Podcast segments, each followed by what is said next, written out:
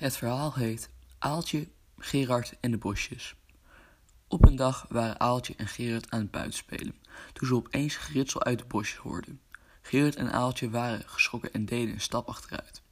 Gerard zei, ik ben toch niet bang voor wat geritsel? Gerard ging kijken wat er aan de hand was. Gerard keek achter het bosje en zag een egel die rustig aan het eten was. Gerard is een stoere jongen en is niet snel bang. Aaltje daarentegen is heel verlegen, op, verlegen, blijft vaak een beetje op de achtergrond. Gerard en Aaltje gingen weer verder met de was ophangen. Toen hoorden ze weer geritsel uit de bosjes. Deze keer zei Gerard, ik ga niet nog een keer kijken. Ik weet toch wel dat het, dat het die egel is. En ze gingen weer verder met de was. Het geritsel werd harder en bleef doorgaan. Uiteindelijk zei Gerard, nu ben ik er klaar mee. Ik kijk wel even. Tot zijn verbazing zag hij een grote lange man met scheef tanden en verwilderd haar. Hij schrok en gilde zo hard als hij konde. De lange man keek geschrokken naar Gerard. De lange man bleef naar hem staren en Gerard verstijfde van angst. Hij kon niet bewegen. De lange man kwam dichterbij. Gerard werd bang en schreeuwde om hulp. De lange man pakte Gerard vast en nam hem mee het bos in. Aaltje rende naar binnen en zag en zei tegen haar oom en tante: Help, Gerard is ontvoerd.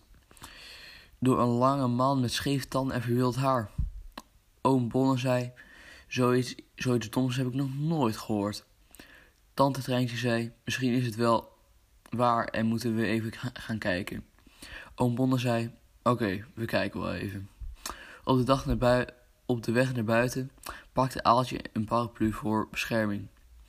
Tot verbazing van Bonne stond een lange man er maar zonder Gerard. Aaltje zei. Tot de verbazing van Bonne stond de lange man er maar zonder Gerard. Aaltje zei: Ja, dat is hem, hij heeft Gerard meegenomen. Bonne zei rustig: Dat is de postbode maar. Treintje zei: Dat is de post postbode niet. Dat is Grutte Pier. Bonne zei: Maar dat kan helemaal niet. Hij is al lang dood. Grutte Pier kwam weer voorzichtig naar de mensen toe. Toen pakte hij zijn zwaard en stak hij Treintje in haar maag. En rende vervolgens weer het bos in. Bonne en Aaltje moesten huilen toen ze opeens de stem van Gerard hoorden. Bij... Hij schreeuwde om hulp. Aaltje zei: We gaan er naartoe. Bonne zei: Ik pak mijn wapen. Dus gingen Aaltje en Bonne het bos in. Aaltje met een paraplu en Bonne met een geweer. Ze liepen richting de stem van Gerard. Toen ze zagen, zagen ze Gerard. Gerard zat vast aan een boom. Gerard zei: Maak me los. Aaltje pakte de paraplu en sloeg op de knoop. Gerard kwam los en pakte een lang werpgestok. Toen liepen ze weer terug naar hun huis. Toen kwam Grut Pier weer uit de bosjes en probeerde Aaltje mee te nemen. Maar Grut Pier sloeg. Maar Aaltje sloeg hem en werd niet meegenomen. Toen schoot Bonne hem door zijn hoofd en was Grut Pier dood. Tante Dreintje leefde nog. Ze was er erg rond, maar ze had het wel overleefd en ze leefde nog lang en gelukkig.